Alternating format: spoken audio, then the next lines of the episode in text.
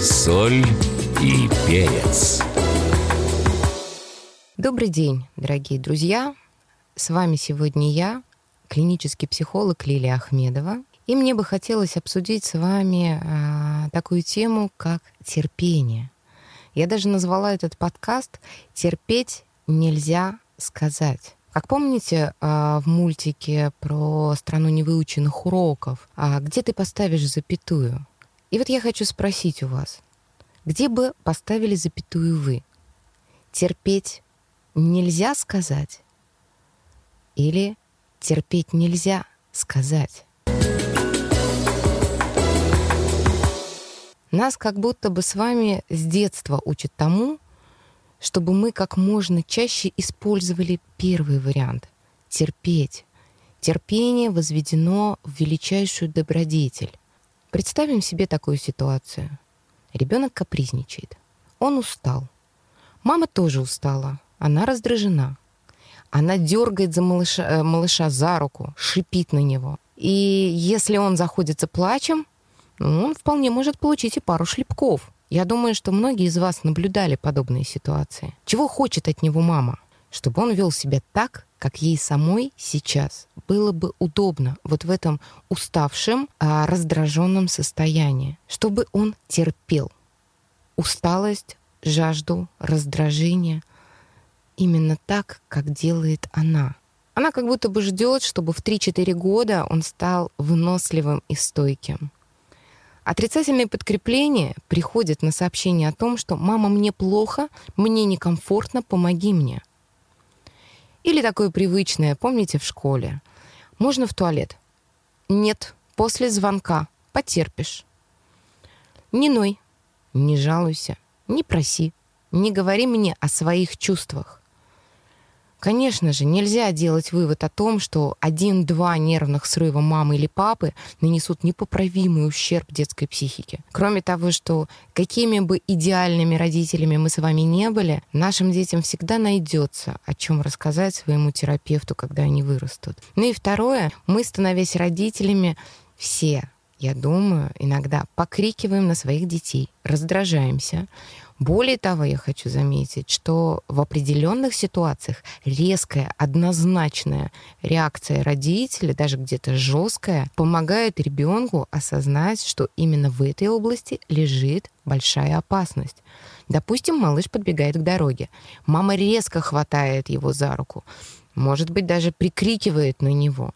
Может быть, даже как-то есть у нее желание схватить его за воротник рубашки с перепугу. И испуг матери и ее гнев на эту ситуацию помогают ребенку сакцентировать внимание, что да, это большая опасность. Или когда дети дерутся на детской площадке, а маленькие дети, не умея обуздывать свой гнев, не умея направлять и выражать его конструктивно, они не обязаны это уметь, могут совком по голове нормально, ведро надеть на голову обидчику легко. И в этот момент, конечно же, важно, чтобы взять за руку и четко проговорить, что этого делать нельзя. Но это не протерпеть. Эти ситуации немножко про другое. Если из раза в раз, в моменте, когда человеку, большому или маленькому, дискомфортно, неудобно, страшно, грустно, обидно. Или даже наоборот, радостно, весело. Хочется всему миру сообщить о каком-то успехе, хочется похвалиться чем-то. Его одергивают, говоря, что не ной, не радуйся, не хвались, молчи, терпи. Формируется очень интересный такой конструкт. Постепенно, за шагом шаг, устанавливается система недоверия себе – невнимательности к чувствам и состояниям, привычка обесценивать собственные ощущения и переживания. Давайте представим, что есть некая шкала непереносимости, а, переживаний неудовлетворенности потребности. Представьте ее в виде зарядки батареи, да? что внизу у нас с вами зеленые деления. Это о том, что у нас все системы работают нормально, мы прекрасно себя чувствуем, мы вполне справляемся с теми стрессовыми факторами, с которыми мы встречаемся. Дальше идут желтые. это как раз-таки тот момент, когда мы сталкиваемся с событиями и начинаем постепенно испытывать эмоциональное, психологическое и физическое, конечно же, напряжение. Затем если мы ничего не делаем для того, чтобы это напряжение как-то снять, что-то прояснить, выразить то состояние, которое у нас сейчас проявляется, дальше идут оранжевые деления. И, конечно же, после них уже идут красные. Красные деления — это крайние эмоциональные реакции. Это паника, ярость, бешенство, отчаяние. Так вот, Привыкая игнорировать свои ощущения и переживания, датчик природный, установленный где-то в начале желтых делений, сдвигается куда-то в оранжевую зону, ближе к красным делениям, ближе к крайним проявлениям. Мы привыкаем терпеть, молчать и накапливать это напряжение. И, соответственно, мы реагируем с вами только тогда, когда уже склянь что такое склянь? Это вот когда стакан переполнен, все, склянь, дальше уже переливает. Мы настолько не научаемся работать со своими ощущениями тогда, когда еще можно решить все бережно для себя и для окружающих, что а, эмоциональные выплески или психосоматические реакции, они для нас становятся ну, некой нормой. Да? Терпела, терпела, терпела, бах, взорвалась и ударились во все тяжкие, например. Или а, устроили истерику, или развернулся скандал, или а, а, взяли там что-то рубанули. И нам кажется, что это норма. Но а, так ли это на самом деле? Наверное, а, большинству из нас хотелось бы а, менее радикально, более бережно а, решать эти вопросы. Ну, к примеру, мы можем с вами неделями, месяцами или годами терпеть и молчать о том, что нам не нравится. А, ну, например, как какой-то человек поступает с нами. Ну, допустим, а, ваш друг или ваша подруга из раза в раз вас подводит. Может быть, дают обещания, которые не сдерживают, или все время опаздывают, отменяют договоренности. И сперва вы молчите, ищете им оправдание, э, потому что для вас очень важна эта дружба, и вы говорите себе о том, что ну это же вот близкий мой человек. Но в какой-то момент а, вас накрывает настолько, что вы отношения просто берете и разрываете.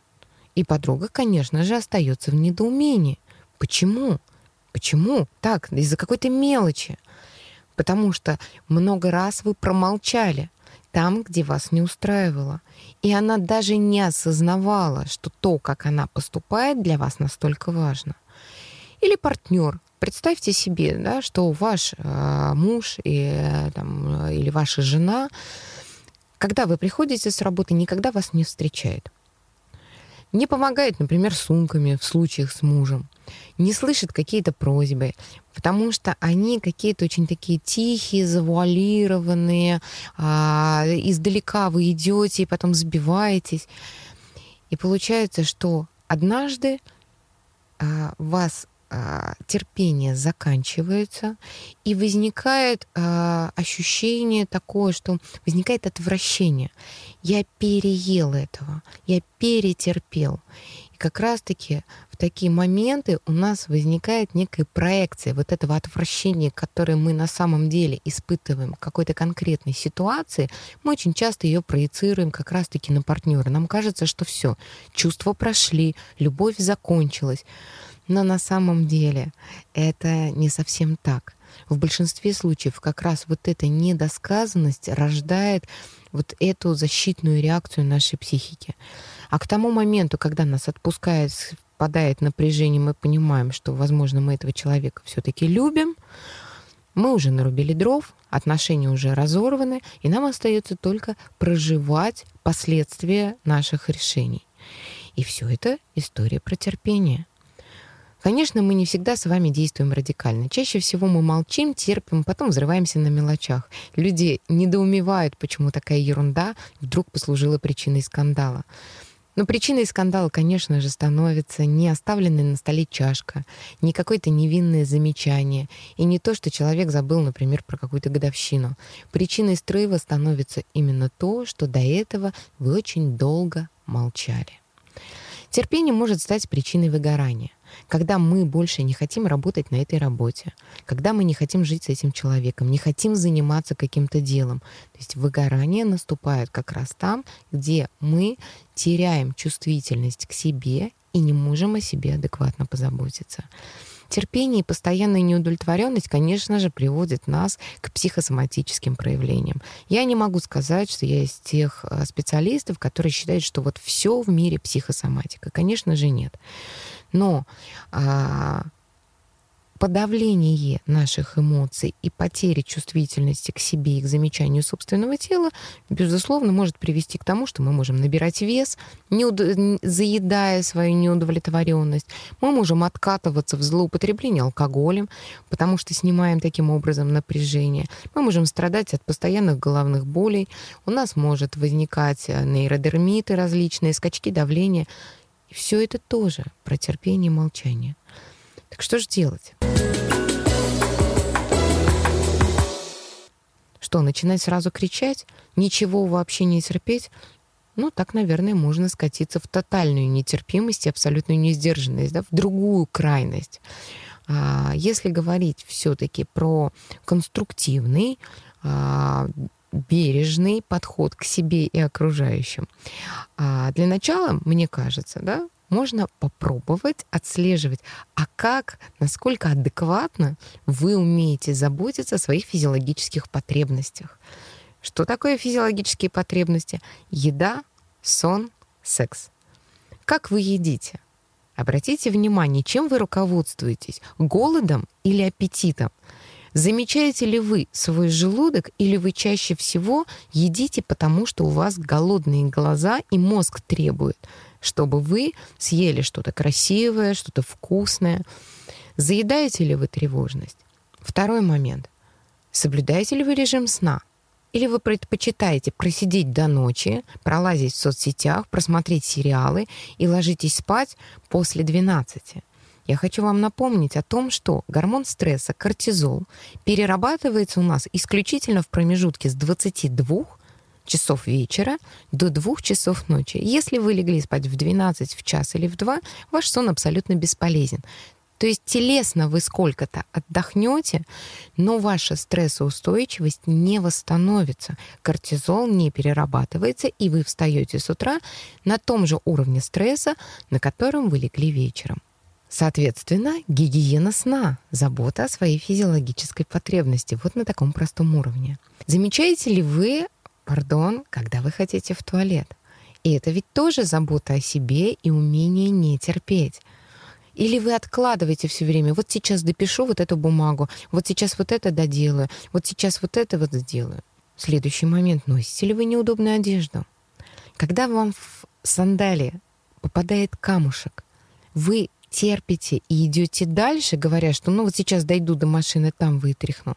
Или вы сразу берете и вытряхиваете, только потом идете. Вот эти мелочи, которые позволяют нам очень четко понять, диагностировать, насколько вообще мы склонны замечать себя и заботиться о себе простых вещах, потому что мы не можем продвинуться дальше к работе с чувствами, если мы не научились адекватно заботиться и удовлетворять свои физиологические потребности. И только потом мы с вами уже можем переходить на следующий уровень, замечать свои эмоции.